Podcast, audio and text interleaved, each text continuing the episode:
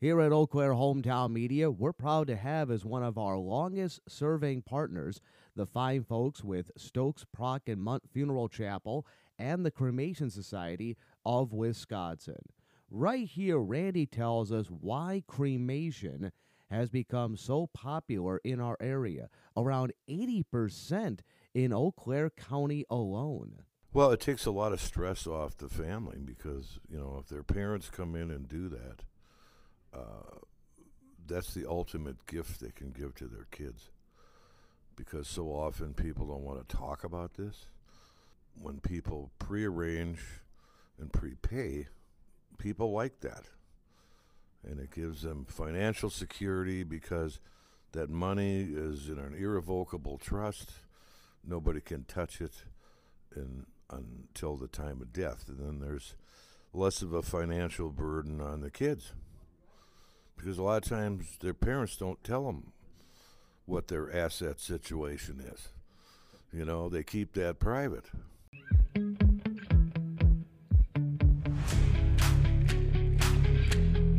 And welcome into another installment of Banker with a Beer presented by Northwestern Bank. I'm Scott. Across the way, as always, is Jerry, who will introduce us to today's guest and also to the beverage we will have. At the time of this recording, it is hot, it is humid. Of course, we don't know when you're listening to it. It could be a completely different weather day, but this is a day that calls for a refreshing beverage, that's for sure. It does, Scott. It is a furnace out there today, both heat and humidity. But in order to, um, I'll say, more refresh us as we go through a hopefully um, enjoyable conversation. We're going to have an IPA at the request of our guest today, a great local favorite, Gunpowder from Brewing Projekt. Uh, and if you've been a fan of this plan, of this program, you'll may be able to know who our guest is, and it's the illustrious Chancellor of UW Eau Claire, Jim Schmidt. Welcome on board. Well, I've been summed up by my favorite beer in the Chippewa Valley. There are worse things. That's great to have. So, um, Jim, great to have you back on board, Chancellor. Uh, we're going to be off to, there's lots of things to talk about. UW Eau Claire, um, you know, a, a, laundry list of things. So, uh, tell you what, I'll get the beer poured. And, Scott, how about you bring the Chancellor on board? Absolutely. And it's uh, hard to believe it's been about a decade since you came to town. Are you ready for another school year to get going? Well, I heard the drumline practicing as I came in today, and I know when that starts to reverberate off my windows on Schofield that I am ready for the school year to begin.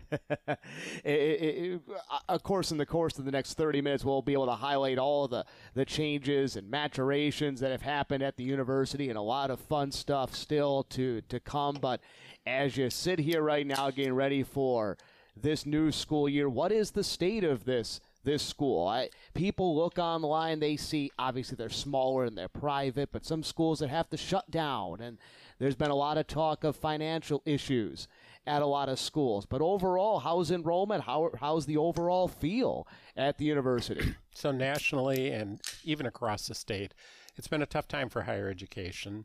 Uh, the pandemic took a bite out of all of us, uh, usually some drops in enrollment. It wasn't a good fit for them studying online or in a hybrid environment. Uh, we saw graduations go up because students wanted to get out of college. It wasn't as much fun. And so we're still feeling the reverberations of the pandemic itself. Uh, over a three year period, we lost a little over 3% per year in our enrollment. Again, higher graduation rates, smaller retention rates. And many students decide they're going to take a year off. And the question is, will they come back to school? So far, nationally, not many of them are. But Give them a couple more years, I think that starts to turn. The good news is last year was our first year really out of the pandemic. We saw retention levels return to pre pandemic levels. There'll be an increase in the first year class this year. Transfer numbers are back up, international student numbers are back up, and graduate students numbers are all back up. Took us about three to four, three years to lose these students. We think it'll take three to four years to regain those students. Uh, one of the things I've been uh, proud about at the 10 years that I've been at the university is we're good fiscal stewards. We know how to squeeze a dollar. We've been really careful with our resources. When we find out we're getting fewer revenues, whether that be from the state or from a 10 year tuition freeze, it's hard to believe I've never raised tuition in the 10 years I've been here. This fall, there'll be a small increase. Uh, but we've been careful, so we have the financial reserves to cover us during these two to three year period that we begin to rebuild. Also, we'll continue to encourage our employees to spend less, and I've been grateful that our employees have been willing to be partners in the financial vitality of the institution. And frankly, some of the other UW schools are struggling. It's hard to watch them go through that. We've seen a number of small private colleges close, many more are in crisis. In my role as chair of the President's Council for the NCAA Division III, we've seen a number of small Division III schools close in the last couple years, and many are teetering. So it's a difficult time in higher ed. Now, having said that, we had the Blugold breakfast this morning. It's, uh, it was Tuesday, for those who are wondering when that was. A very upbeat message from our employees. People are excited to get back together. We introduced new employees. The place erupted because welcoming people into the Blugold family is so important. So I think by most measures, even though it's been a difficult 10 years in many ways, it's also been an exhilarating 10 years with much to look back uh, with some pride about what's been accomplished. So I think if you were to interview most of the faculty and staff leaving our gathering this morning, I think it was upbeat, it was a positive view, it's knowing we have work to do, but that we're in this together. And that's really what it's about. Gentlemen? All right, the beverage. Cheers. Uh, here we go, the gunpowder. Well, that'll be tasty, and that'll help too, as uh, Jerry says, lubricate the uh, the conversation. And uh, I know Jerry's got a, a list of questions he wants to he wants to get to, but a- as you sit here right now, and everybody that's that's taken on new jobs will always say, "Hey, I hope that I'm here for 50 years." Did you think you were going to last a decade? well, the average age of a university president now is about five years. Um, there was just an article in the Chronicle of Higher Ed, which is kind of our daily newspaper that we look at, and it's showing that more and more aren't making it past one or two years. Uh, uh, there's complicated issues out there, but gratefully, uh, when I when I took the job, I tend to stay at places a long time. Uh, the faculty get a little worried about people are just kind of coming in, making their mark, and moving on. And, you know, I'm headed into my 11th year, and uh, you never can tell quite how long someone stays. But I'll tell you one thing is uh, I feel like we continue to accomplish a lot. We've got things on our agenda we still want to do. And that's what makes this position rewarding and fun. And frankly, uh, I, I wouldn't trade our faculty and staff for anyone. And my students, uh, you know, a few of them bum me out occasionally, but most of them I am so proud to spend my life and career uh, helping them find their way. Just today, I was helping advise a student who's looking at graduate schools, and I said, "Please come back and let me know this. I enjoy this. You know, we we put up with all the meetings, the politics, the finance meetings, so we engage with our students and help." Uh, provide them a transformational educational opportunity and maybe a little something extra. Well, I'm going to start up with with a little harder question. And All right. we- we- there's so much to talk about, but since we're in this area, I, I was going to ask this a little later, but I'll come up with, with it right now. In, I'll say mostly on the coast, there have been some very traumatic times in higher education, and, and um, some pushback from the students to the faculty and the faculty to administrations and and you know really tearing at the fiber of what higher education is all about so far I'm not aware of this happening here locally or maybe even in the Midwest. How has there been, at least from your perspective, how has the, the university in this part of the country been able to maintain more of this, um, I guess, uh, decorum and, and positive discourse as these issues came up where other parts of the country basically they wanted to, to, to burn the place down? Yeah, so uh, one of the you know little things that'll be on my gravestone someday will you have to build the relationships before you need them. So it starts with treating people with dignity and respect and assuming that everyone has some some value and something worthwhile to offer to a conversation. But you have to build those relationships in advance because when really tough issues come up, it helps if you already have a foundation of trust between people. Um, you know, within higher education, you hear about shared governance, and it's really one of the brilliance of the American higher education system, if you will. You know, America is great in so many areas, but one of the areas that most people won't argue with is we have the best higher ed in the world. Everyone comes here to try to model us. And a big piece of that is this notion that our faculty and staff and students um, should be a part of solutions. They should be included as decisions are being made at the university. And, and frankly, there are some people out there who are in my role that view them as a bother, that they were hired to be CEO, and by God, they ought to just do what they think is right. I have found, and this has been true in my whole career, that if you include faculty and staff and students, you will get better solutions. It's just like corporate America. You get a diverse group of people around a table, and ultimately, you're going to make better decisions because you got you know well-intentioned, well-prepared people who can be a part of that conversation. And, and I would argue the reason that we've done well in Eau Claire is the faculty and staff and student leaders, they've got my personal cell phone. If they hear something's coming up, I say, you call me. I said, yep, I got a busy schedule. You're right, but call me or contact my assistant. You'll get my attention. Because if it's important to them, that tells me it's something I need to take a look at. And by doing that, uh, you know, we went through the 2015 cuts. You know, that's a distant memory but we cut 189 full-time positions, 244 jobs. And we did it in a relatively short period of time. It was first being discussed by Governor Walker at the time in January. We went to work on it, even though the final cuts weren't approved until the beginning of July. We had all of the decisions made by the end of, of September. And we did it with our faculty and staff and students. We reimagined how we did things. We broke down lots of barriers of things we always did because we had to look at things differently. And you know what? It took us years and years, and in some ways, we still haven't gotten over the people and positions that have been lost to that. But we did it together. They knew we were in it together. In fact, when we finally had, after all the conversations, the meeting to make the decisions, I brought faculty, staff, and student leaders into the room of the administrators and we did it together. And we left after a day and a half with a clear direction.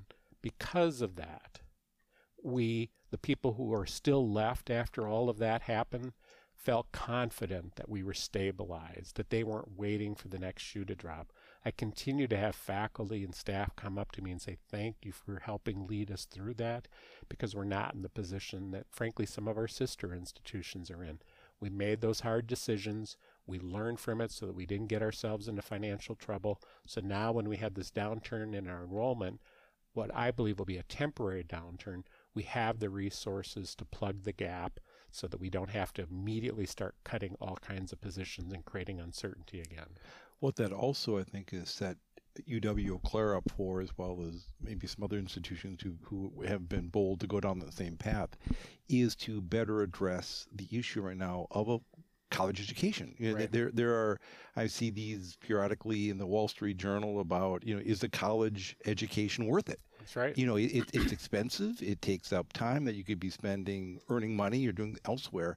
I mean, how do you address that with maybe a student or a parent who says, "Geez, you know, I I know you've been keeping tuition down, but this is you know it's probably going to be six figures by the time the, the, my Except it's not at UW Claire. One of the problems is, you know, higher ed is this broad category, and you got the Ivy Leagues charging 70, 80, 90, 100,000 dollars, and private colleges are expensive. But it's it's eight thousand dollars for your tuition at UW Eau Claire, and I'm not saying that that's easy. Sure. But even if you borrowed all four years of it, that's thirty-two thousand dollars. for the less of a price of a new car, you have an education. Y- You do, and no one will take it away from you. And guess what? 98% of our students are employed or in graduate school within four months of leaving school. The average income of a first year Blugold is $54,000. After six years, the average Blugold is going to be making $100,000. That's all documented, done by third party sources. There's no question that if you have a good college education from a solid school, that it's going to be a good investment. Now, how much you pay up front is important, and I believe we still offer an incredible bargain uh, for the people of Wisconsin and the Midwest. I wish the state of Wisconsin was willing to put a little bit more in, particularly when we have a record surplus, because frankly, we're running pretty leanly, and, and that's where our foundation has stepped in, which is another whole topic. Um, our most recent capital campaign, uh, we've raised 133 million out of our 150 million dollar goal. So when we turn to our Blugold alumni and say, "Would you give back?" They, they've said yes resoundingly. That is another vote of confidence in what the experience they've had. The number one reason I hear from prospective students when they come here is because one of their friends, a family member, a trusted adult said, "Hey, I went to Eau Claire." our alumni are so loyal, and I've been in higher ed my whole career. I've never experienced anything quite like that. Well, Jim, it's a good transition now into our next segment here because in your decade, I mean, under your watch, the university has basically transformed itself. I mean, I, I look in terms just physically, um, you know, in terms of, of, you know, the faculty, how it's run in so many different ways. But probably, you know, I thought last year when we got together talking about the Sonnentag Center was, you know, kind of like the, the cherry on the top. Well, now we've, you know, the announcement now with the state legislature uh, funding the second portion, the final portion of the science hall that also is that's the I don't know the the cherry upon the cherry upon the sprinkles on the top. How transformative is that going to be both for the university and for the region? We haven't even been able to fully imagine how transformative it is. And this has been my number one priority. I probably said this last year. When I came to campus in November 2012 to do my secret shopper trip to decide if this was a place I thought would be a good fit for me, I toured the campus incognito, walked into the science building, like, oh my God, I wonder if they know how just how bad this is. And so area legislators, if you ask any of them, including those who retired, they'd say, I've been just a pain in the backside since I got here saying we need to get to the science building. I have to tell you, I, I am so proud of our legislative delegation. They have moved mountains. Um, of the final bill that got approved, if you take a look at the money for our building and the money Stout got, that represented close to 60% of the GPR funding that was bonded. And that all of that's in western Wisconsin. That tells you, you know, how effective our local legislative delegation has been. So it's really quite, I'm, I'm very proud of that. Right now, we are scheduled to be in front of the Building Commission in October, where they should give the go ahead to go out for bids. Bids will either go out you know, before Christmas or after Christmas. Everything seems to take longer here, so it'll probably be after Christmas. But nonetheless, we should have shovels in the ground late spring before graduation. We're told this will take almost three years to build with substantial completion January of 27 uh, start moving into the building spring of uh, 27, certainly fully open for classes by the fall of 27. It's still four years away. Sure. So this will be 14 years in the making for me. So while this seemed to come overnight, this has been, you know, a, a 10 year, decade long uh, slog to make the case. Without it, we had so many of our initiatives that are tied to this. Keep in mind, there is nothing I do on our campus that I only get to cash in once. I leverage it every way I can. First of all, it leverages the Mayo partnership. They're bringing in almost $14 million to the cable table so that they have 10,000 square feet on all five floors spread out. Uh, purposely done porously so that they're having all these collisions with their scientists, doctors, our students, and faculty members. This will help cement that relationship. When I'm long and gone and the local CEO of Mayo is long gone, this will remain and will help ensure that that has staying power. But we have more than 300 businesses and nonprofits that rely on our faculty and students to do research, testing, um, exploration of other questions that they have with their products. We're one of the few universities that I'm aware of that actually allows businesses, if they're properly trained, to come in and use our equipment to do testing. We can do it in such a way things are kept confidential, and the businesses love that. If we had not gotten this building, those relationships would start to fray because we simply didn't have the equipment, the room, space to be able to do that. This should increase that opportunity exponentially. And I, I, think it'll be an enormous driver, not only for the businesses to get that scientific effort, but this will bring in mm-hmm. better faculty because it's hard to recruit faculty members into the current labs we have and better students. And then you add in better, stronger partnerships and watch out because we will be building a huge pipeline of talent coming through our university for those companies. And I think going uh, even deeper than that, and something we've covered uh, on previous conversations with you, and it has pretty much been a feeling in the area as well over the last decade, generating just those overall connections with the community. Uh, obviously, those you mentioned right there, but even just more, making sure that there there are those opportunities for all students in the community and for the community to take advantage of what is going on with the university. Absolutely. And we have numbers to back this up. When I got here, 20 to 21% of our graduates stayed in the Chippewa Valley. Last year, that number climbed to 32%. Keep in mind, when we looked at that graduating class, only 4% came from our local high schools. And yet, for that 4%, we're returning 32% of the entire class, eightfold difference. And frankly, a lot of the local kids uh, left town anyway, but uh, almost a third of our graduates made a focused decision to stay in the area. Again, keep in mind a 98% placement rate. So that means they're in our economy, continuing to contribute back. But you know what? I, I, heard from our technology companies in the area that they were having a terrible time getting graduates out of our great computer science department.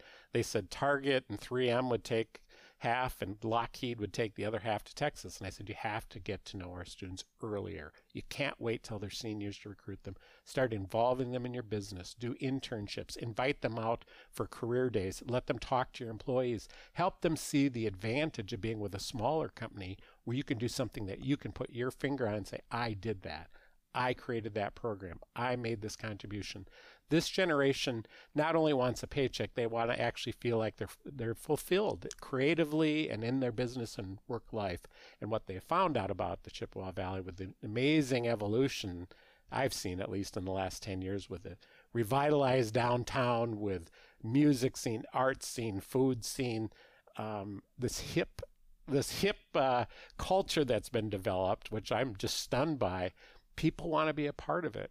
Uh, particularly as we go through the pandemic, where some of the big cities don't have the draw they once did. Absolutely. And I'm just curious, Chancellor. I mean, I, I know one thing, and, I'm a banker, so I think about the economic ramifications of this, but the University of Wisconsin Madison is, you know, it's called WARF, and, and, their whole ability to be able to capitalize on some of these scientific breakthroughs and then pre- create business models over them. And a lot of Madison's growth has been through this, you know, growth of taking these ideas, creating these small businesses on the edges of town, and then they morph from there. Um, is there on the undergraduate level is there a chance of that happening here at Eau Claire? Oh, 100%. So, you know, we were named only a few years ago as the nation's number one undergraduate research institution among all master's level schools. Did you know 40% of our graduates, this includes the music majors, history majors, every 40% of them, so it's a little heavier in the sciences, have done undergraduate research with a faculty member outside of the curriculum. Most of them were paid for doing this work and they, many of them have started doing it as early as their freshman year. One of the things that's getting us international attention, it's why we got that award for uh, entrepreneurship and engagement, is in part this thing. We have shown economically that you don't have to wait till they've gone through their master's and doctoral program to get the kind of research you need to build companies with, that you can actually secure that at the undergraduate level. So a lot of developing countries are looking at us as a model. Everyone from China, interestingly enough, who can't build universities fast enough, in areas of the Middle East that are trying to transition off oil to a different kind of economy. In fact, I've got guests coming in from the Sultanate of Oman on Friday, again, to take a look at this model that we have at Eau Claire. I will tell you, our students will create incredible value. Uh, we've had freshmen already do joint research with Mayo Clinic, and in their freshman year, they solve a problem that has already moved to animal trial and is in the pipeline for patents. These freshmen have been published in two separate peer reviewed medical journals, and their name will be on a patent. As freshmen, you'd be lucky to get that as a med student. And here, here you can do that as a freshman you can't get that experience anywhere else. I don't care if you go to Johns Hopkins, don't care if you go to the University of Minnesota. Those graduate schools are the ones doing that work, certainly not freshmen. Well, I was part of this program this spring. You brought in these um, undergraduates throughout the country of uh, presenting their, their, their programs, and uh, it was amazing. You had what, two, 3,000 students here. You closed down the university for a few days, and it thank heavens we had some of the most glorious weather that we ever had. But I think you know you put Eau Claire on the map in ways that it never has been on the map before. And I, I in the in the, the the undergraduate that I spoke to, whether they're from the East Coast or the West Coast or from the South, are thinking, this is an absolute gem up here. It is. And yeah, it, almost 4,000 people from across the country. We had 45 states, seven countries as far away as South Korea, Japan, and Egypt were here. And the university rolled out the red carpet. We had 1,100 volunteers to help with that. We opened up the community, and I said everybody who believed in some higher being must have been praying, burning sage, or doing whatever at the same time because we had, you know, terrible weather followed by 80 degree weather and as they were leaving we had snow flurries in the air on saturday afternoon. But so, we had 80 degrees for those times. Oh, oh it was th- it this was, was what they call a chamber of commerce day. Why wouldn't you want to come back? We by the way we had students from all across the country in the sessions for Mayo they're totally sold out if you will standing room only there wasn't a price but it was full and the th- the feedback we got over and over said this isn't fair UW Eau Claire students get to do this as a pre med student. He said, We're going to be competing against them for the best med school. There's no way we compete with this. This isn't fair. What can we do? And I said, Well, I can have you talk to our transfer office. But, you know, and, and, you know, I said it a little lightly, but I've realized that they were, you know, they're so competitive. I said, You're going to be okay. But they were terrified because they couldn't imagine having the resources that, frankly, hmm. our faculty and staff have worked overtime totally overtime because this is after a full teaching load they're taking on these research students. Now, Chancellor, in a I'll say a motion to how much is going on. We're probably 25 minutes into this conversation, and we haven't talked about the Sonnentag Center. I know. You know, so I mean, it, it, this this is this is this is great stuff. So I'm going to pivot there quickly because talk about another transformative facility on campus. It's that. And I just drove on Menomonie Street yesterday and it's up and running and rolling and uh, still, my understanding, still on, on course for graduation of, of 2024. That's right. Um, any comments about that? How's, how's, how's the facility going? And can we expect something also transformative, both in terms of the facility for the university and what that's going to do for the athletic programs? Well, let me tell you, as big as it looks like from the outside, it's bigger on the inside. For those of you who are Doctor Who fans, this is the TARDIS. You go inside and you, all of a sudden you get perspective because you see how small bodies are in there and all the cars that they've got parked in there temporarily. It's really enormous on the inside. So this is going to be a complete game changer. We're hearing this from athletic recruits already. Uh, people are excited in our kinesiology department with the Mayo again collaboration with that sports medicine, full imaging suite. In fact, Mayo's decided to build out even further what they originally planned. They'd had some places they were going to shell in, but nope, they're bringing in another MRI, so there are going to be two out there.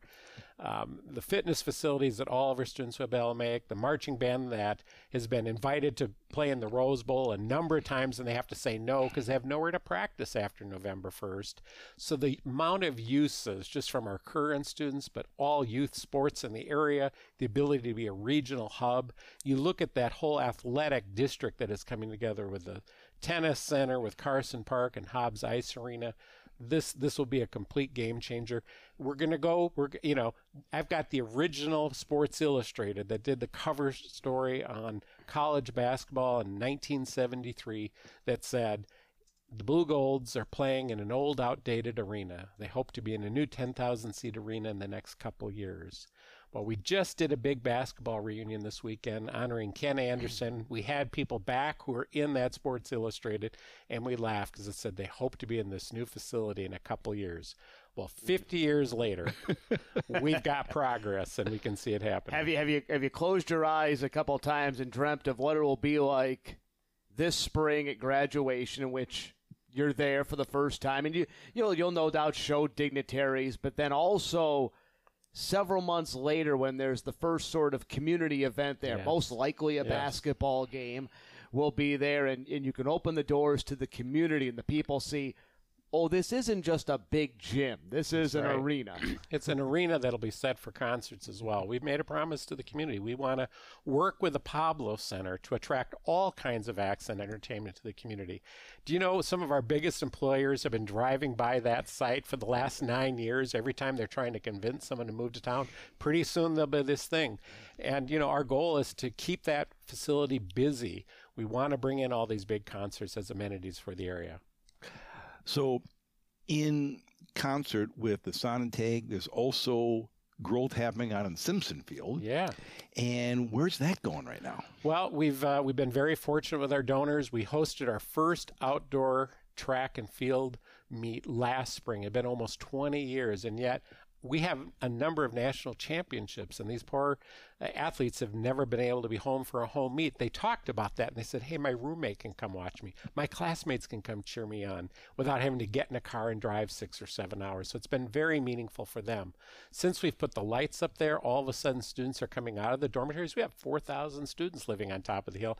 And they, Oh, what are the lights? What's the cheering? Oh, it's a women's soccer game. Let's go cheer them on. Or women's lacrosse or men's soccer or track meet. So for those who haven't been up there, we've got the visitor stands up and a temporary press box. We're in the process of finishing to raise the funds to build a grandstand on that facility and some other amenities. And our plan would be to bring Blugold football back to campus. You know, as we're moving, in essence, men's and women's basketball off campus to Sonnentag, it's really important that you have a balance of some things on campus as well. Um, and frankly, the city has announced their plans. They want to turf Carson Park, which I fully support to make sure that they've got a, a state of the art baseball field. And that's really what that, that park is really known for. But the trouble when you do that, you have to take out all the visitor stands in the football field because it would be sitting on top of the turf, and that, that just doesn't work. And frankly, Carson Park wouldn't be big enough. We fill the stands even when our football team isn't doing well we typically have at least 5,000 people there. So we're planning a 6,000 seat venue. We're still raising funds for that. It's going to be done again with all private money, and we know it'll be a great enhancement for the community. And we'll invite other football teams to consider playing on our field as well. So we've talked about uh, the campus infrastructure. We've talked about the new the buildings. We've talked about enrollment, uh, students coming.